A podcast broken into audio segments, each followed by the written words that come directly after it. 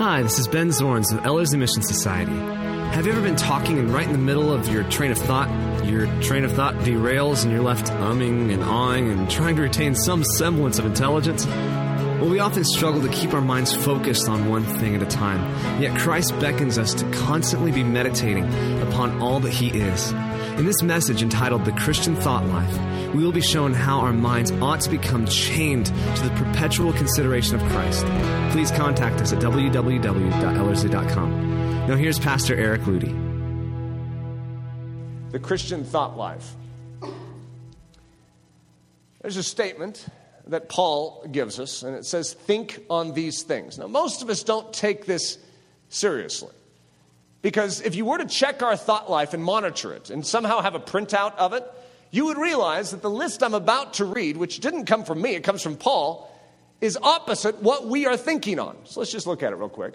Finally, brethren, whatsoever things are true, whatsoever things are honest, whatsoever things are just, whatsoever things are pure, whatsoever things are lovely, whatsoever things are of good report, if there be any virtue, and if there be any praise, think on these things.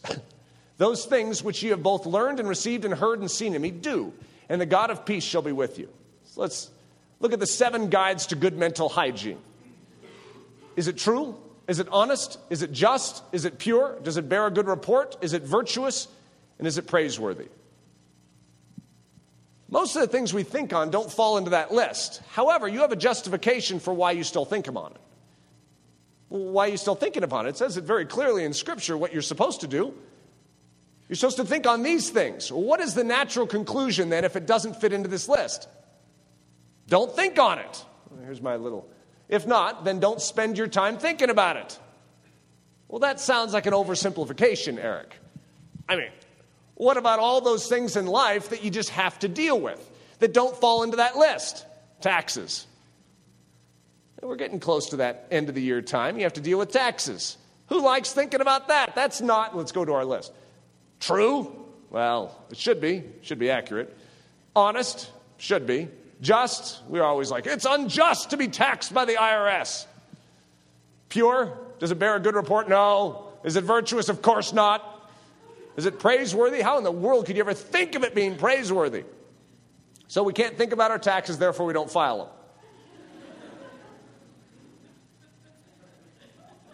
One of the key things that you'll notice in the Christian life is that it seems to be an oversimplification of things. For instance, Jesus will say things like, Take no thought for your life. And then all of us struggle with knowing how to respond to that. Take no thought for your life? How do you not take a thought for your life? How are you supposed to at all function? Could you imagine you take no thought for your life, so you walk out in your underwear that day? And someone's like, uh, Excuse me, could you give me a, a scripture and verse uh, for that uh, behavior? Yeah, take no thought for your life. And you're wandering around the streets in your underwear, guess what? In that situation, it is important to think. Yes, it's not that you don't think, it's that you take no thought for selfish endeavors, for your issues, or the kingdom of darkness's agenda. The enemy around you has an agenda for what he wants to stick into your mind, and you do not give a moment of your mind and your mental energy to those thoughts. However, you need to function. You know that you could function in every area of life and function at a very high level in every area of your life by, yes, taking thought, but not taking flesh thought, not taking dark and foreboding thoughts, not taking a fearful or anxious thought for your life. You can do it. You can fulfill that list and you can function. You can get dressed in the morning without sinning in your mind. You can do your taxes just appropriately. You can eat a, meal and you can think these thoughts correctly. You can handle your mind and it can be governed properly. For I determined not to know anything among you save Jesus Christ and Him crucified. Again, an oversimplification. Paul, a very intelligent man, the Hebrew of Hebrews, he's a Pharisee. The guy knows all about the law. He knows the entire Old Testament backwards and forwards. And then he says, when he came to the church at Corinth, For I determined not to know anything among you save Jesus Christ and Him crucified. So, did he literally empty his brain of everything else? No. See, we actually know what this means. It means a determination to stay focused, to say, this is what matters. Sure, you have more information in your head, but you are giving that which matters most. There is a centerpiece to life. And there is a need within every single one of us to make a determination of mind to not think on certain things and to think about what really matters. You want to know what really matters? Jesus Christ and Him crucified. You can say, well, that sounds like, again, an oversimplification, Eric. If all I thought about was a historical person named Jesus Christ, like Napoleon, I'm going to think about Napoleon. Think about Napoleon, Napoleon uh, and his uh, war con- uh, conquests. Okay, We're, this isn't some historical data that you are trying to resurrect in your mind and meditate upon. This is an actual centerpiece, an event that has so many layers and so much girth and dimension. Jesus Christ. You start focusing on Jesus Christ, it's not like focusing on Napoleon. Have you ever, we, when we at Ellerslie, we go through the names of Christ throughout the Bible. It takes 11 minutes without any repeat, and that's just reading straight through. 11 solid minutes of just the name of Jesus throughout the Bible. It is outrageously extraordinary, beautiful, and you could be pondering the girth, the depth, the breadth of who this God is Jesus Christ. Throughout your entire life, you keep your eyes focused on Him, and guess what? Everything works. You keep your eyes, you keep the mental compass of your soul focused on Him, and guess what? You know which way north is. And as a result, you can tell which way west is. And as a result, you can tell which way east is and south. Why? Because you have your north. When you have your north, you are properly guided. It's when you take your compass and fix it on something else Instead, Paul's saying, I've determined to fix my compass to north. And when I communicate with them, I must give them their north. And when they have their north, then they can navigate in every other sphere. Jesus Christ and Him crucified, the great focus, message, and meditation of the believer. It is the focal point of our faith. And if we had more time, I'd go through each one of these. It's the focal point of our faith. You want to know what you believe in? You believe the Word of God, right?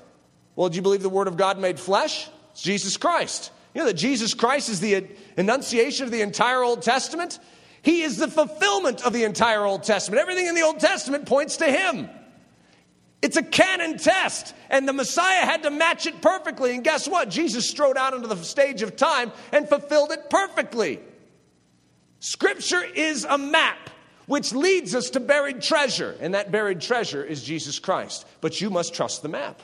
If you don't trust the map, you will not find the treasure. It's the focal point of our faith. You believe the Word of God. Mm-hmm. And if you don't, you have no faith. The entire centerpiece of Jesus Christ and the work of the cross hinges upon you believing the Word of God. And you hinge in your trust in the Word of God is what hinges upon the issue of you trusting the Word of God made flesh. It is the gospel, the power of God. Jesus and Him crucified is the gospel. Everything that comes out of it flows out of that. It's that work on the cross. You can say, what about the resurrection? Without the crucifixion, the resurrection doesn't have context. What about the ascension? Without the crucifixion, the ascension has no context. What about the fact that he's seated at the right hand of the Father and he's coming again for his children someday? Without the crucifixion, you have none of it. All of that was purchased. The opportunity for us to enter into Christ and for Christ to enter into us was all gained at the cross by Jesus Christ. It's the catalyst of our understanding the wisdom of God.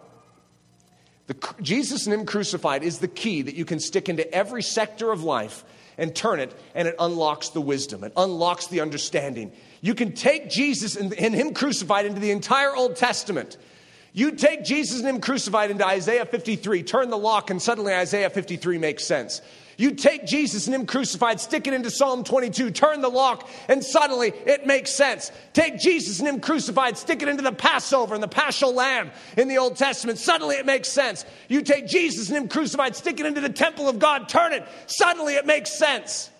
The sacrifices, the manna in the wilderness, Zerubbabel, the rebuilder of the temple, Nehemiah, the builder of the wall, all of it is interpreted in and through Jesus and Him crucified. When you get the north, suddenly everything else has context, everything else has direction, everything else makes sense. It's the object of our love and affection. What do our worship songs focus on? Well, they should. Shouldn't be about us, by the way. Have you ever heard those worship songs that are talking about you? You know what? There's a time maybe in your prayer life when you could be talking about you and your issues and bring them before God. Worship is not the time to do that. When we're in a time of worship, we're worshiping, we're adoring, we're prostrated before the living God. And what are we remembering? We're remembering who He is, which is Jesus. That's who He is. He's the annunciation, the fullness of the deity dwelling within him. So when he's lifted up, the Father is glorified. We focus on Jesus. We give our lives to Jesus. We praise Jesus. And the great work of the cross, oh, the great work of the cross, it wasn't just a suffering, it was a death. And then it wasn't just a suffering and a death, it was a burial. And it wasn't just a suffering and a death and a burial, it was a resurrection. And it wasn't just a suffering and a death, a burial and a resurrection, it was an ascension. It is a place that he sits on high, seated at the right hand of the Father, and all things are under his feet. Eh, you know what? We have something to sing about. This is the source of it. It is the wellspring of our joy. We are the happiest of people on planet Earth because we are in Christ. And where is he? He's at the right hand of the Father. Uh huh. And so are we because we are in him. We are seated in heavenly places. What's under his feet? Well, you said all things. Uh huh and you're in Christ, what's under your feet? Well, all things. There is nothing that can take down a Christian. A Christian is seated, is situated in the position of power. I know we have no deserving right to be there. It is His work, which is why we worship which is why we are so moved. This is the centerpiece. If you move off center and you make it some eschatological issue or some soteriological issue that's your center, you miss the point. Your, uh, your north is crooked. It's the source of our peace. You want to find peace? This is where you find it. You give me one other issue, one other historic event in history that can offer you the peace that the cross offers you. This is it. It's the power of God unto salvation. Why? What's the power of God? I mean, the man is dying on a tree. How is that the power of God? See, there's things you don't see that are happening in the midst of that tree. See, Jesus, though he may look weak, he wasn't taken into the hands of sinners, he gave himself. You see, just like I was giving this illustration the other day in the book of Esther, Haman the arch rival of the Israelites builds a gallows, a place to hang Mordecai. I mean, his arch enemy is Mordecai, symbol of the Jewish nation, probably a symbol of Jesus. He wants to destroy this man, so he builds a gallows. Well, Satan built a cross. And guess what? The cross was meant to destroy Mordecai. But the very cross that was meant to destroy Mordecai ended up being the death of Haman and Haman's hung on the very gallows that he built to kill Mordecai. That's a foreshadow of the cross. Satan erects a cross, sticks Jesus on it. And guess who hung there? Guess who was destroyed? Guess who was judged? Guess who was condemned? Uh huh. The one who built the cross. That's good. You see, we have a lot of things to be thankful for. It's the power of God into salvation. Why? because God has destroyed the works of the devil. He has done away with the power of sin. And therefore, He is able, through the resurrection life and the ascension, He brings us into the very courts of the Father. And the Father has the ultimate gift to give, and that is the very life of God, the Spirit of God. He says, All we must do is ask, and we are given the power of God to live out this life on earth the way we never could do in our own strength. It's the root of every doctrine. You know what happens is a lot of people come up with their doctrines, but they're doctrines without a North Star. And so they're nice, flavorful sounding things, but they don't center upon Jesus and Him crucified. What's the point of it? Why are we discussing it? What's the good of that machinery? It's like building a little contraption off to the side when God's saying, I'm building this. I'm building the church into a mighty temple to reveal the manifold wisdom of God. You have your little side project over here. It's immolated into one big thing called the glory of Jesus Christ.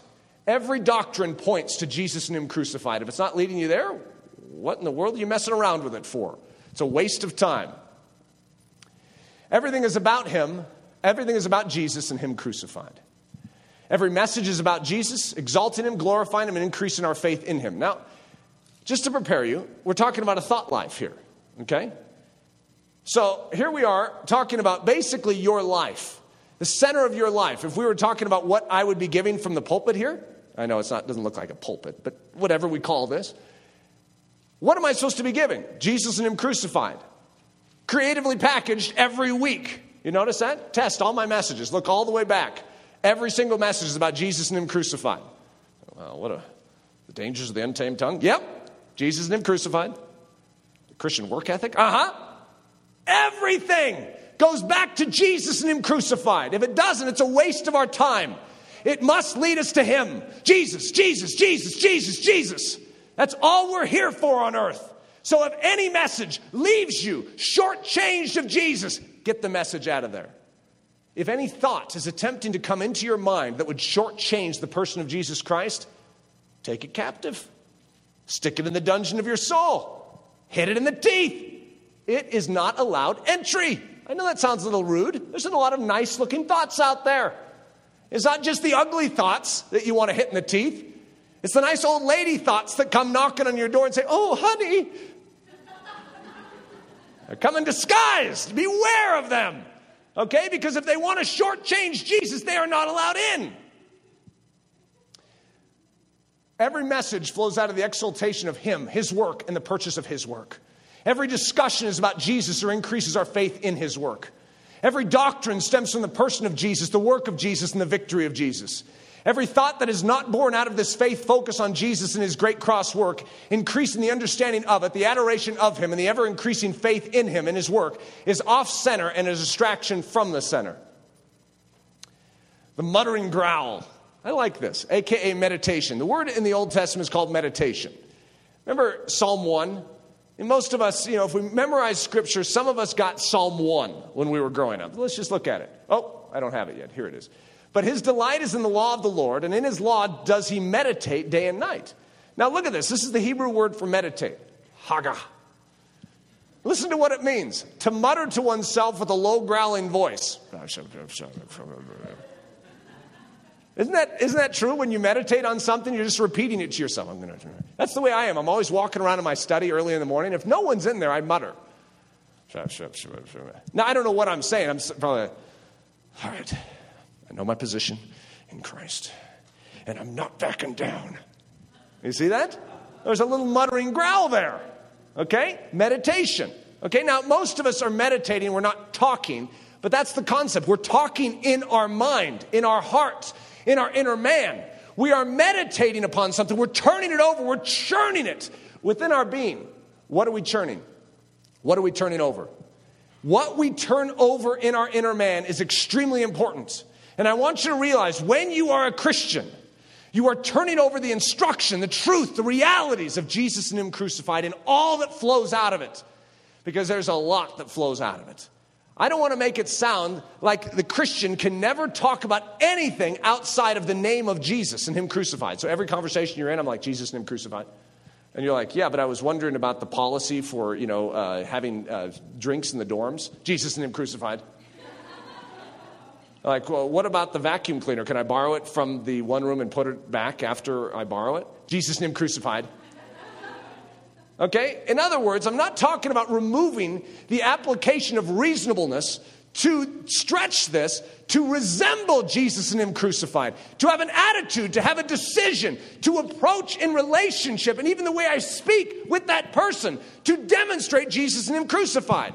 And if someone steals my vacuum and sticks it in their room, guess what? What thoughts are going to try and come into my head? That stealer, that crook. Uh, no, no, I do not accept that thought. Okay? In other words, there's bait for me to trip over, something that would marginalize Jesus in my life. And so we have a grid, and that is Jesus and Him crucified for every thought that enters our mind. Four sorts of armor for around the soul. This is a discussion Leslie and I were having this past week. I'm trying to articulate this, and most of the sermons I give are it's an attempt to articulate something that God is doing inside of me. And that is, I know that I must be fixed on Jesus Christ. And I know that He is rock and his word will not move. And my faith must not be a budgeable, movable faith. If I truly believe my God, I will not shudder, though the mountains around me crumble to the sea, though the earth and the sky peel away. I'm safe. I'm fixed on Jesus. Well, it's easier said than done. Okay, you read Psalm 46 and Psalm 112, and, and David is literally making these statements that are so grand about how unmovable or immovable his soul is. And so I esteem the concept of immovability, but I find that I'm still movable in certain situations. Now, let's do an examination of Eric Ludy's life real quick. I have, God's been building an immovability into my soul for quite a few years now. And there's certain topics that you could bring up, and I will laugh back. Totally unfazed. It doesn't move me at all. In fact, I know exactly what it is. You actually think I'm going to fall for that? No way! I'm fixed on Jesus. And there's other things that push me back a little. In other words, when I get hit by them, there's a reverberating effect through my soul. I don't know if those of you can understand what this is, but it's not that I didn't defend myself with my shield. But I tell you what, that battle axe that hit me was one heavy duty piece of armament. And I find myself staggering for a few minutes and then I'm back in the battle. It bothers me that I staggered, okay? And I don't like the enemy when his, his little funny look on his face when I did. He's like, I got you, didn't I? No. Back in the battle, aren't I? Yeah, but you staggered back. Mm. Yeah, but not next time. And then guess what? Next time, I still stagger back a little on that point. It's like there's a weak point in my life.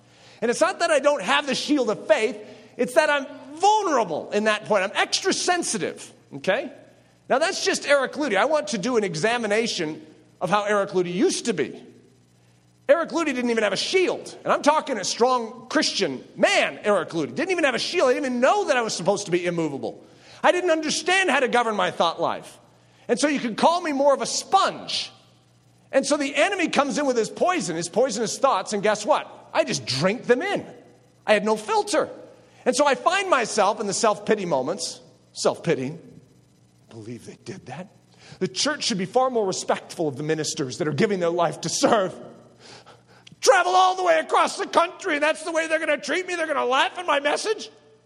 Come on, buck up, Ludy. It's a sponge. In other words, you begin to just take in the thoughts, you begin to take in offenses. Now, I had somewhat of a guard, and I knew that that was inappropriate. I knew that was inappropriate, but I tell you what, the thoughts still got in.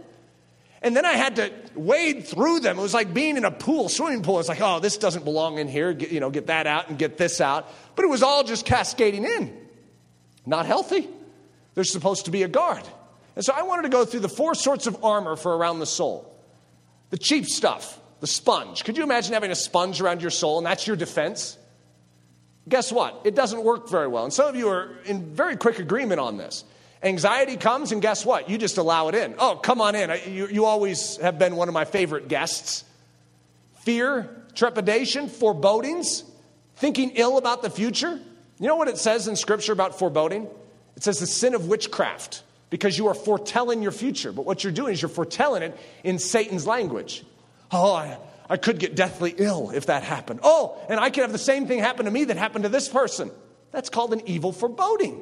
When it comes knocking on your door, you don't let it in. What are you doing? What are you thinking? And you're thinking, I, I didn't know I wasn't supposed to. And that's why we have this message. In other words, the Christian thought life.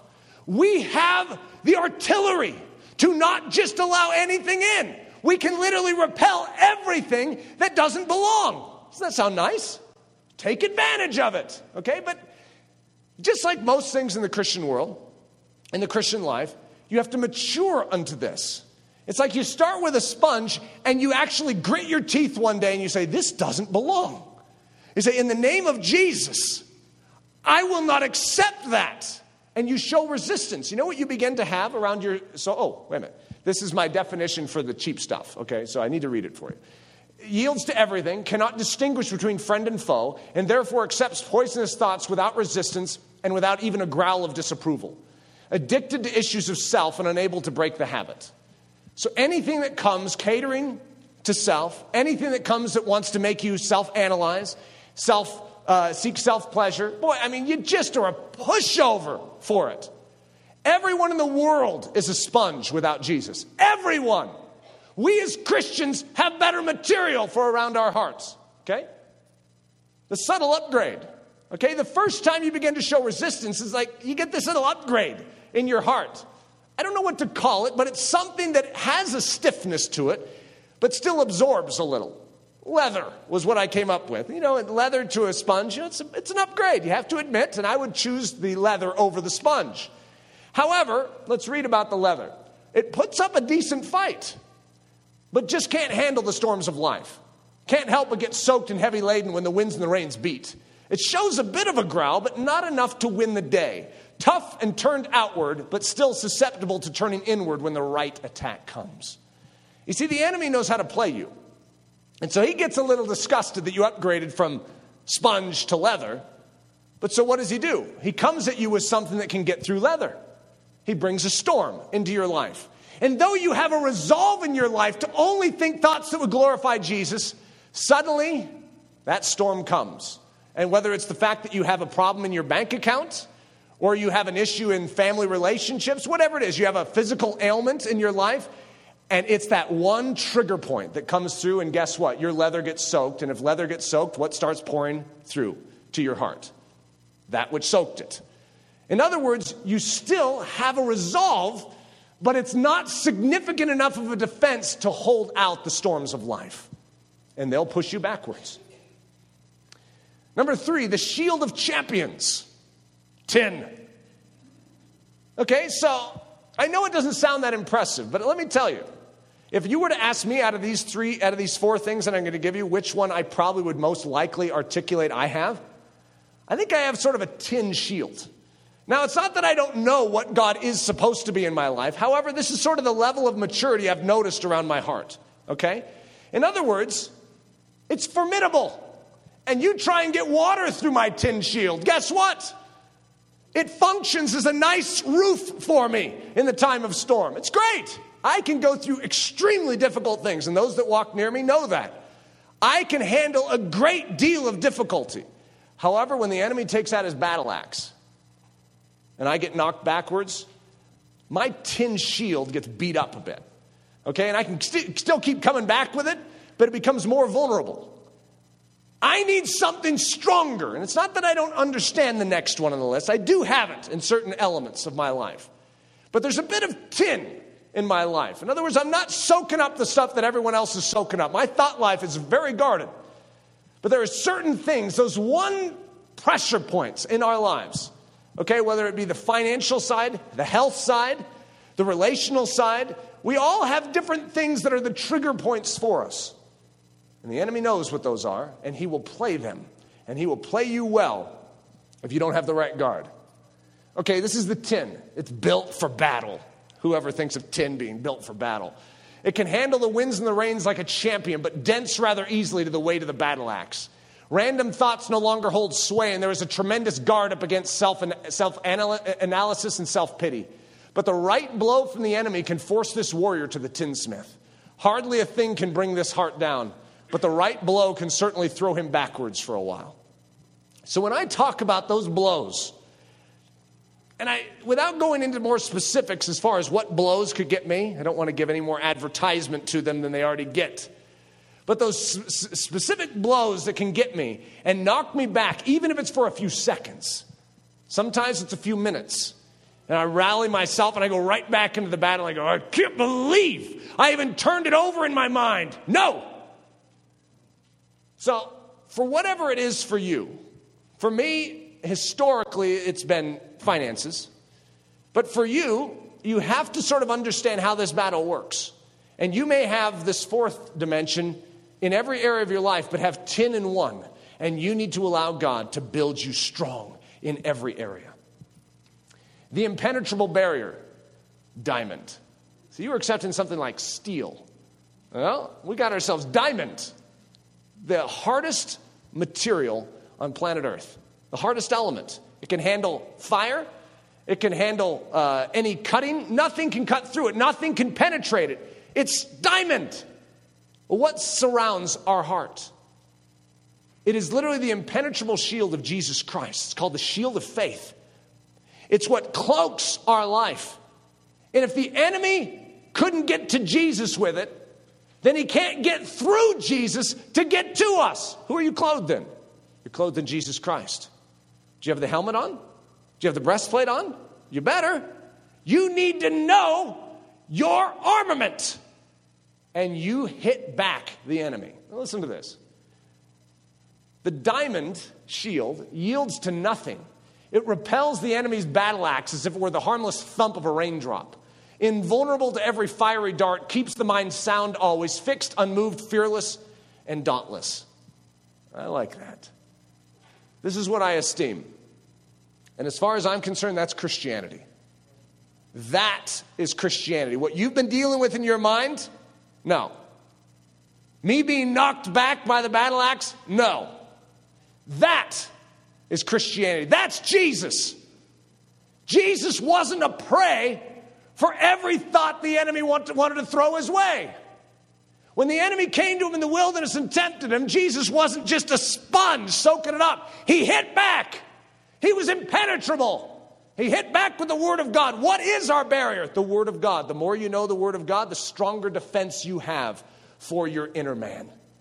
Because you need to realize the enemy cannot get through the Word of God, also known as Jesus. The divine test for every thought. Imagine walking through this for every thought. Imagine being so groomed in the Word of God that every thought that came knocking on your, your mind, you were able to test it. See, this is the nature of God, and He cannot violate His nature. He is always this way. Now remember, He is the one you are clothed in. And he is truth, and thus honest in all his word, and no lie can be found in him. Is that true of this thought that is knocking and wanting entry? Is it true? Is it honest? Is it in alignment with the word of God? Test it. Test every thought against the word of God. Don't allow just a stray thought in because it looks nice, it smells nice. Does it match with the word of God? He is holy and thus other than this world. Is this thought in agreement with that? You see, there's a spirit of this world. That's what it's called in the Bible, the spirit of this world. And when it comes, if that thought is drenched in the cologne of this world, don't let it enter. It doesn't matter how spiritual sounding it appears. You see, the enemy comes as an angel of light, which means he'll come sort of in that nice looking package, a wolf in sheep's clothing. A sheep, oh, come on in. Oh, test it. Do you see the fangs? It's drooling. Sheep don't drool. At least I don't think so. I haven't studied sheep enough to make that definitive statement. He is love, and thus his end is always the highest good of others. Is that true of this thought? Is this a thought that is going to edify others? That's going to build up others? Or is this a thought that is going to tear down the people around you? Don't let it in if it's not love. He is pure and without spot of flesh or blemish of self. Is that true of this thought? Is this about you? Will this exalt you? I mean, some of the most creative attacks of the enemy have to do with stroking you right after you did something spiritual. You just obeyed God, and the next thing you'll know, the enemy will be telling you how needed you are in this world and how wonderful of an asset you are in the kingdom. You, you know what? You're something special. Do you think so? And you let the thought in. It is a vain, aggrandizing thought, and it is not pure, it is of the flesh. God is just, and thus he is exact, precise, and one of accurate scales and measurement. Is that true of this thought? Is it an accurate thought? Is it a well balanced thought? Or is it a skewed thought? He is merciful. Is that true of this thought? He is patient. Is that true of this thought? He is a life giver, and thus he seeks edification in all things. Is that true of this thought? He is faithful, and thus he will perform all that he promises. Is this thought in agreement? In other words, if something is going to marginalize God's ability to perform that which He promises, don't allow it in. And I tell you what, those thoughts are all over the place. Are you sure God's going to be able to do it? I mean, are you sure you shouldn't take this into your own hands? Are you sure you shouldn't look to yourself to figure it out? Are you sure you shouldn't go to this person or this person or this person? I mean, this company specializes in situations like yours. He is faithful and thus he will perform all that he promises. Is this thought in agreement? If it's not, don't allow it in. He has sovereign power, and thus he is able to perform all impossibilities. Is this thought in agreement? I don't care how impossible it may look. Don't you know who your God is? Don't allow any thought in that would deride and diminish the power of Almighty God. He is God. He's able. With man, it is impossible. With God, everything is possible. That's what you say back. See, that's that, you know, elderly lady one that comes in and goes, But you need to know that sometimes these things don't work out. Don't let it in. I know she's sweet with her nice gray curls. Don't let her in. He is fatherly, and thus he is intimately and warmly acquainted with human circumstance and deeply interested in the fostering of life and health. Is that true of this thought? The weapons of our warfare are not carnal, but mighty in God for pulling down strongholds, casting down arguments and every high thing that exalts itself against the knowledge of God. Listen to this final line bringing every thought into captivity to the obedience of Christ. Every thought must be in obedience to Christ. Christ is the head, everything else must fall in line. If it is unwilling to fall into alignment and serve the head, Jesus Christ, take it into captivity, nullify it hit it in the teeth, stick it in the dungeon. If it will not serve the purposes of Jesus Christ, then it has no allowance in your thoughts, no allowance in your mind. I know if we were to just take a quick test in here, most of us are not doing very well in this arena. We are pushovers. We are pushovers to the enemy's agenda. You have to develop a growl in your soul. And if you don't have one, you have to ask God for one. And that is a resolution to maintain the integrity and the cleanliness of this life. You are not the enemy's plaything. You belong to Jesus Christ. And if you belong to Jesus Christ, then take advantage of all that He has bequeathed to you in and through the cross. He has given you everything you need for life and godliness. And I would say this falls under the banner of life and godliness. In fact, it has to be one of the top things that are important. It's a renewing of the mind. It is a beginning over, a starting afresh, where your mind begins to be built around that which is true instead of that which is false. Well, how's that going to happen? You have to begin to close off to things which are false and open up to things that are true. Well, how can you define between false and true? Because the Christian, uh, Christian world today says that you know everything's relative. I mean, this is a huge movement within Christianity, which is saying, well, everyone interprets the Bible differently. It's just it's just a good book written by men that God endorses. But you know, Gandhi said a lot of great things. Buddha said a lot of good things. These are Christian leaders today. Test it against Scripture, and you'll find out what they're saying is not true. It's heresy. It's bringing in that which is profane into the temple. We do not do that. We test and measure everything against the Word of God, and if it cannot measure appropriately, we kick it out. It's called the canon test. You test everything. You know, Jesus had to fulfill the canon test. How was Jesus measured? By the canon, by the 29 books, 29, 39 books that were before him. He was measured and found perfect. And everything of Jesus must be measured to be proven true. He has nothing to be ashamed of. He, there's no lie in him. So if it's truly of Jesus, it will be measured and it will be found faithful. It will be found true. So if it comes from God, you know that He doesn't mind you testing it. Paul himself said he esteemed the Bereans because they tested everything against the Word of God. That's a noble thing to do. Even the words of Paul were tested.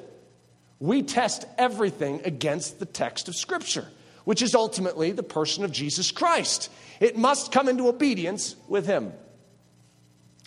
What is a distraction? Anything that turns the eyes of the soul away from Jesus and Him crucified. The spongy soul, the heart and the mind magnetically attracted to self thought. So I'm basically going to say many of us are struggling with a spongy soul. Okay? And as a result, we have a mind and a heart that are magnetically attracted to self thought. Now, what kind of thoughts does Jesus promote? Christ thoughts, heavenly thoughts, Thoughts that are true, honest, just, pure, of good report. Self is the opposite of what Jesus Christ came to accomplish. He's not promoting self, He came to remove self from its unlawful position, which is the whole concept of sin. So he's not about to sponsor a thought in your existence that's going to pat self on the back and stick it back on the throne and say, let's build this body for a few minutes around self. Let's glorify self. Let's applaud self. Let's stroke self. Let's hug self. That's not how God works. I know the Christian world around us has told us, that, you know, that's good. And That's only normal. You have to think about you. Think about you. Spend some time on you. Test that concept against the Word of God, and you'll find it wanting. Number one, self analysis. Is something wrong with me? Be very watchful of these things, okay?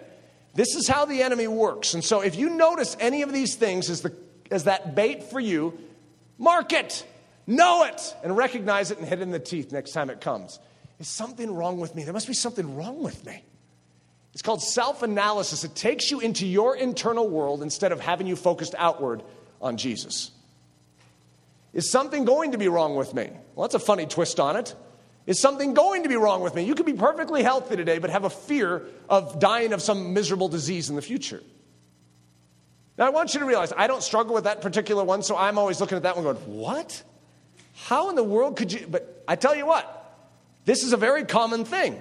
It's the foreboding of things that aren't even real and true, as I always say. It's like me looking at that clock in the back and being afraid it's going to fly off the wall and hit me in the face. It's that ridiculous. However, to us, it sounds perfectly normal. But it is a defiance against the Word of God. We do not want to entertain any thought that would criticize and undermine and diminish the Word of God. Guess what Satan did in the garden?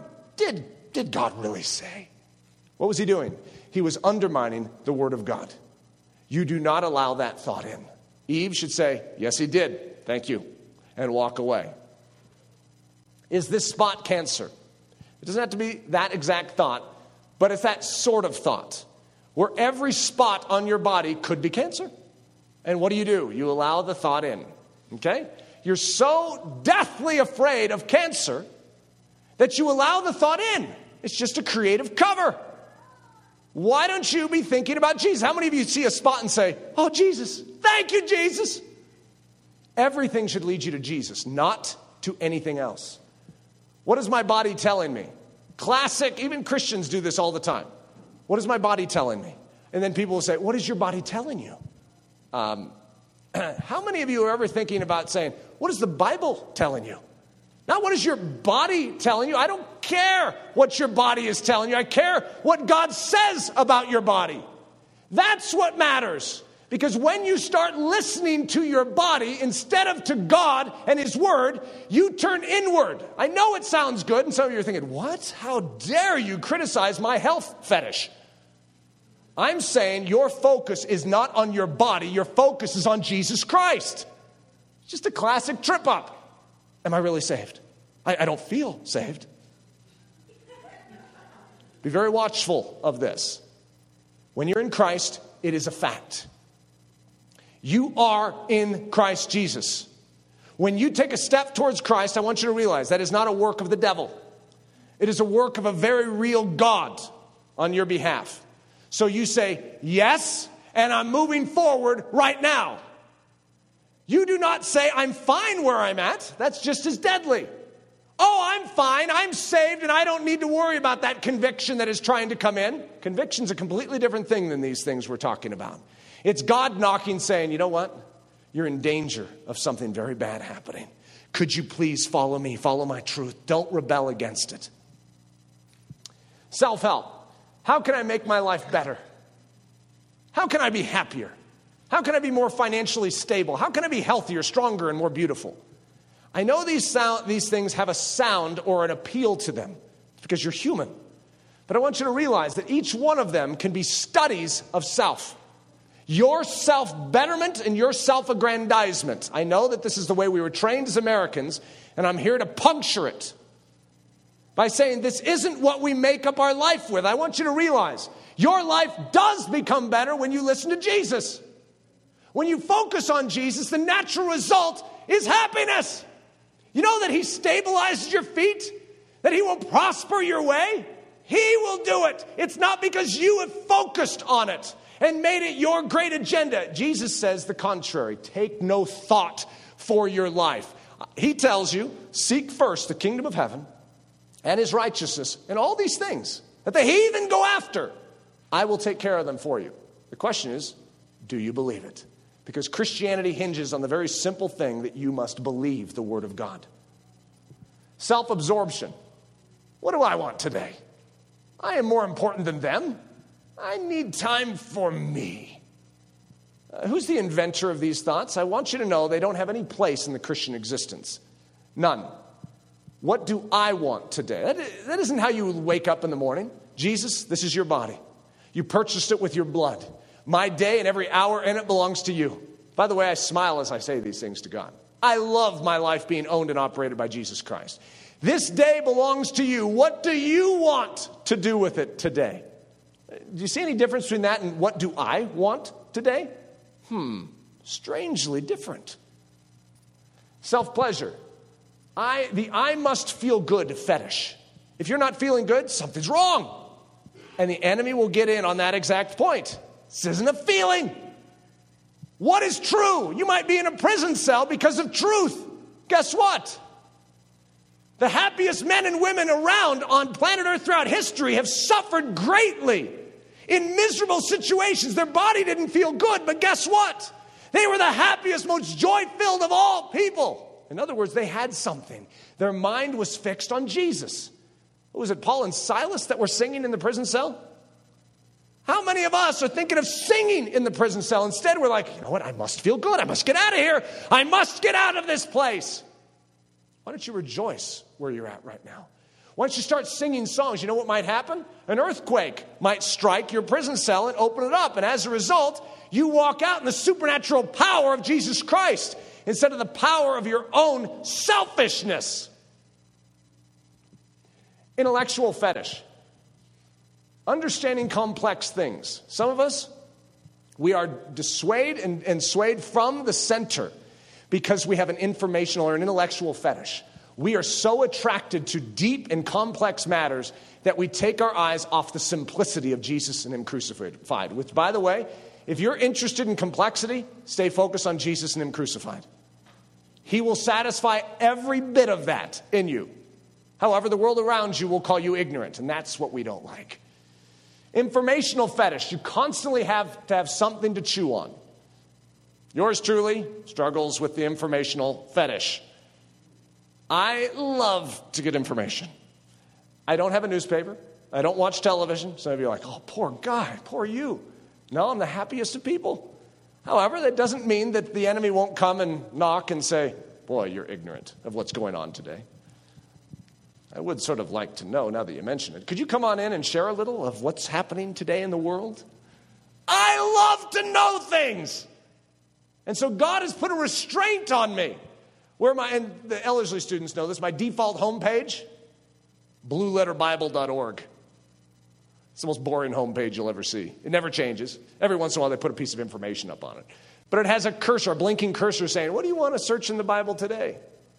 You know what? That's a far better way to enter the internet.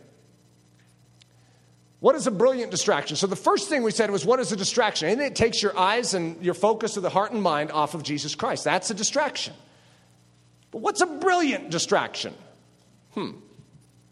Anything that turns the eyes of the soul away from Jesus and Him crucified, the whole while convincing them that Jesus and Him crucified is their entire focus. How could you do that? Wouldn't that be brilliant? Oh, it is.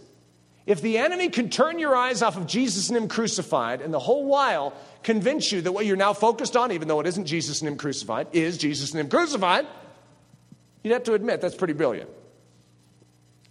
Rightly handling the word, reasonable home construction. Okay, now what I have here is I just have a scripture. I, I mean, I literally randomly picked out this scripture. So if it works well for this, it's uh, to the glory of God because it has nothing to do with anything but randomly picking one. Here's our scripture Matthew 14, 14. And Jesus went forth and saw a great multitude and was moved with compassion toward them, and he healed their sick. Okay?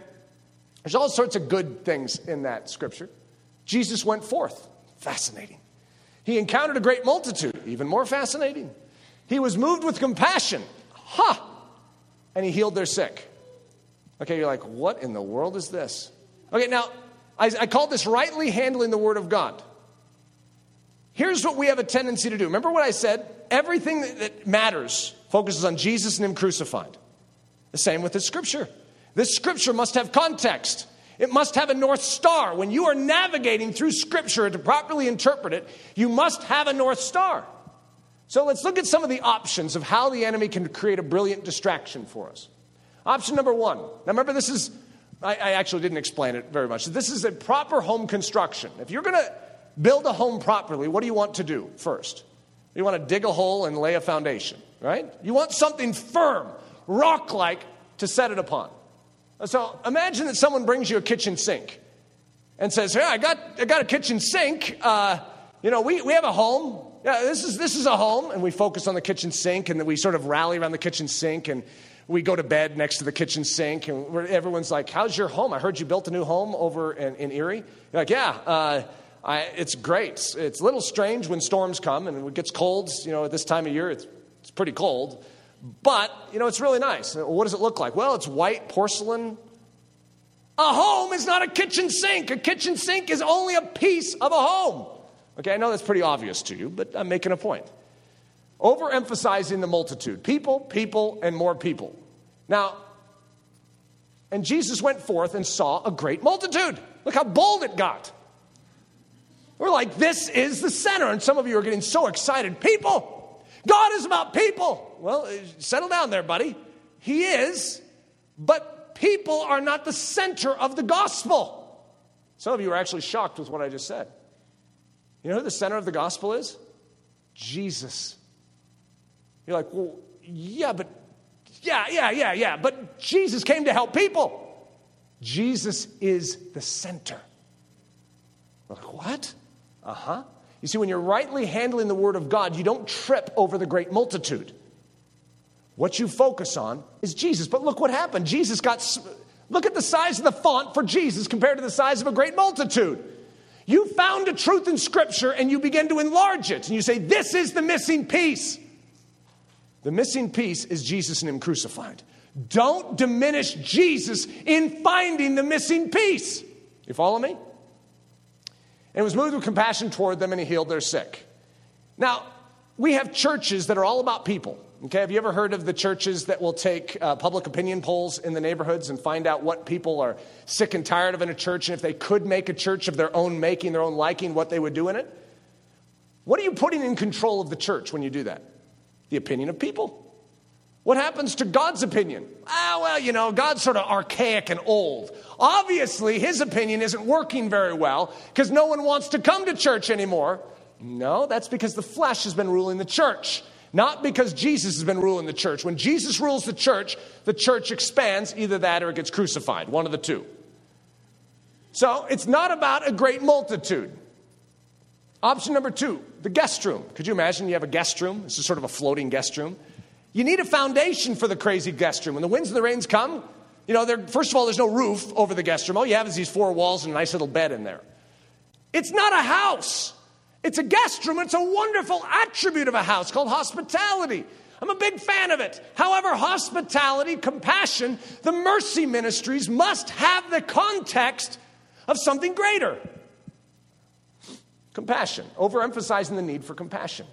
And Jesus went forth and saw a great multitude and was moved with compassion toward them. And he healed their sick. Did you see it? Jesus was moved with compassion. If Jesus was moved with compassion, we ought to be moved with compassion. I agree. Settle down there, buddy. You see, that's a truth.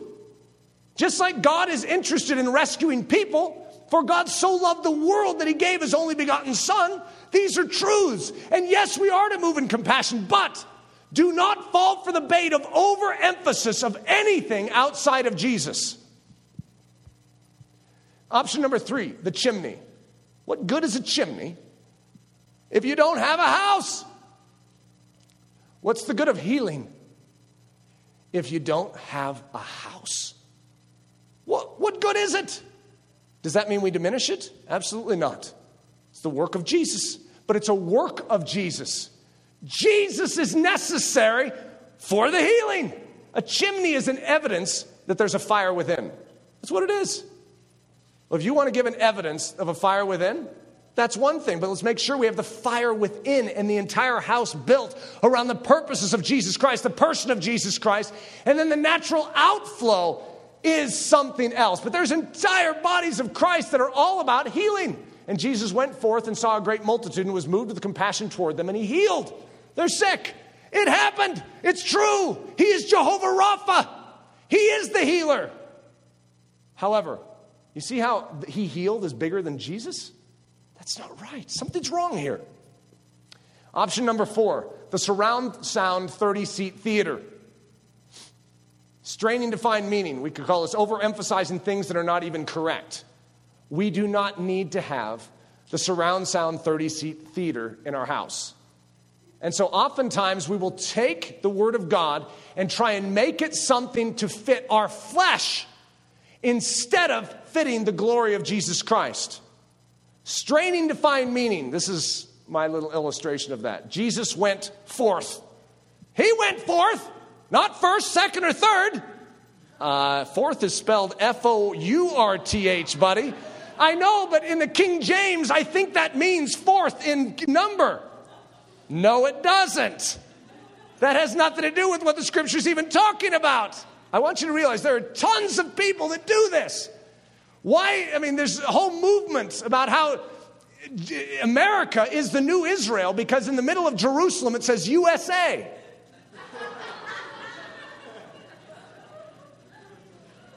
That is ridiculous. Option number five you know what? Let's start with the foundation. And then everything will have its context. Every other doctrine will have its place. But if you skip over the foundation, you start focusing on side doctrines, you will miss everything that Christianity is about. Jesus. Increasing Jesus and thus creating context and perspective for every other truth. Look at this sentence. And Jesus went forth. Uh, I, originally had went forth as a really small font too. You can't really appreciate it, but I wanted it to be really small. So like, no, no, no, don't trip over that. Jesus went forth and saw a great multitude and was moved with compassion toward them and healed their sick. It's not bad to see the great multitude, and it's not bad to be moved with compassion, and it's not bad to heal the sick. But why? What is this about? You can't miss it. It's Jesus. It's Jesus and Him crucified. If we are going to rightly handle the Word of God, we make it about Jesus. We understand it to be about Jesus. He's the fulfillment of it, He's the cornerstone of everything that is true and right. Okay, so in your mind, everything that is true and right must follow the same pattern. There are going to be things that shouldn't even be allowed in, like the went forth. Just kick it out. And there's things that don't even fit in here that literally argue the integrity of what is in this line. Don't allow them in. But then there are spiritual sounding things that want to come in and put a bigger clamor and clang to their truth than actually should be there. The great sound of a multitude within your mind that is hollering the glories of Jesus Christ should be saying, Jesus, Jesus, Jesus, Jesus. I know people could say that's narrow minded, closed minded Christianity. Call it whatever you want. It's Christianity. We are about one thing. And by the way, it's anything but closed and narrow. Our God created the heavens and the earth. And all we're saying is we agree with Him, and what He says is true, we agree with. Does that sound like closed mindedness to you? It's closed to everything the idiots in the world want to tell us. Yeah. It's narrow, if you want to say it's a narrow way, and few are those who find it, because few are those who want to enter into the mind, the grand mind of God. But those of us that agree with God, it is not oppressive. It is freeing. And guess what? When you get into the mind of God, you realize how idiotic your little one is and how big his mind is. It's anything but small, it's anything but closed. It's an entry point into the grand thoughts of God. The Christian thought life. You ready for this? This is my great summary Jesus, Jesus, Jesus, Jesus. That's my statement on the matter. This is what my mind is always thinking about. Yes, I deal with my taxes. Yes, I deal with my phone bill. Yes, I deal with correction and discipline issues at Ellerslie. Yes, I deal with training up my kids in math and English and science and the arts. So you could say, well, how can you stay focused on Jesus then? Because all of those things are the outflow of Jesus and Him crucified. Everything I do, every conversation I enter into, if it is not going to bring me back to Jesus, then it is not something I'm interested in participating in. You can say, well, what about the people that are lost out there? Can you not have a conversation with them? Sure, I can. But what am I going to evidence in my conversation? I'm going to evidence the fact that I am interested in Jesus and Him crucified. That's what I have to share. That is my message. I have determined to know nothing but Jesus and Him crucified. And that is my thought life, and that is my vocal life. That is what I have to speak on this earth.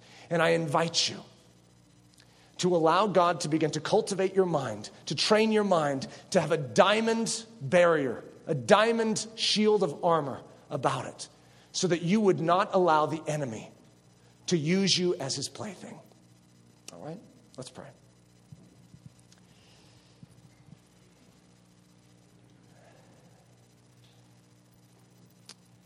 Father,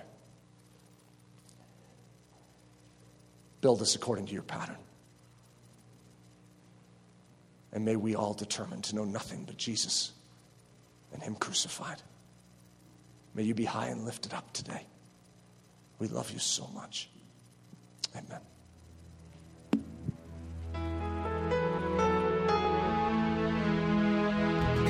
Thank you so much for listening to this message by Pastor Eric Ludy, pastor at the Church at Ellerslie in Windsor, Colorado.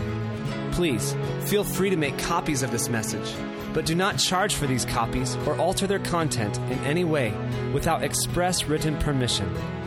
If you have any questions, comments, or just need more information about Ellerslie, please visit our website at www.ellerslie.com. Again, that website is www.ellerslie.com.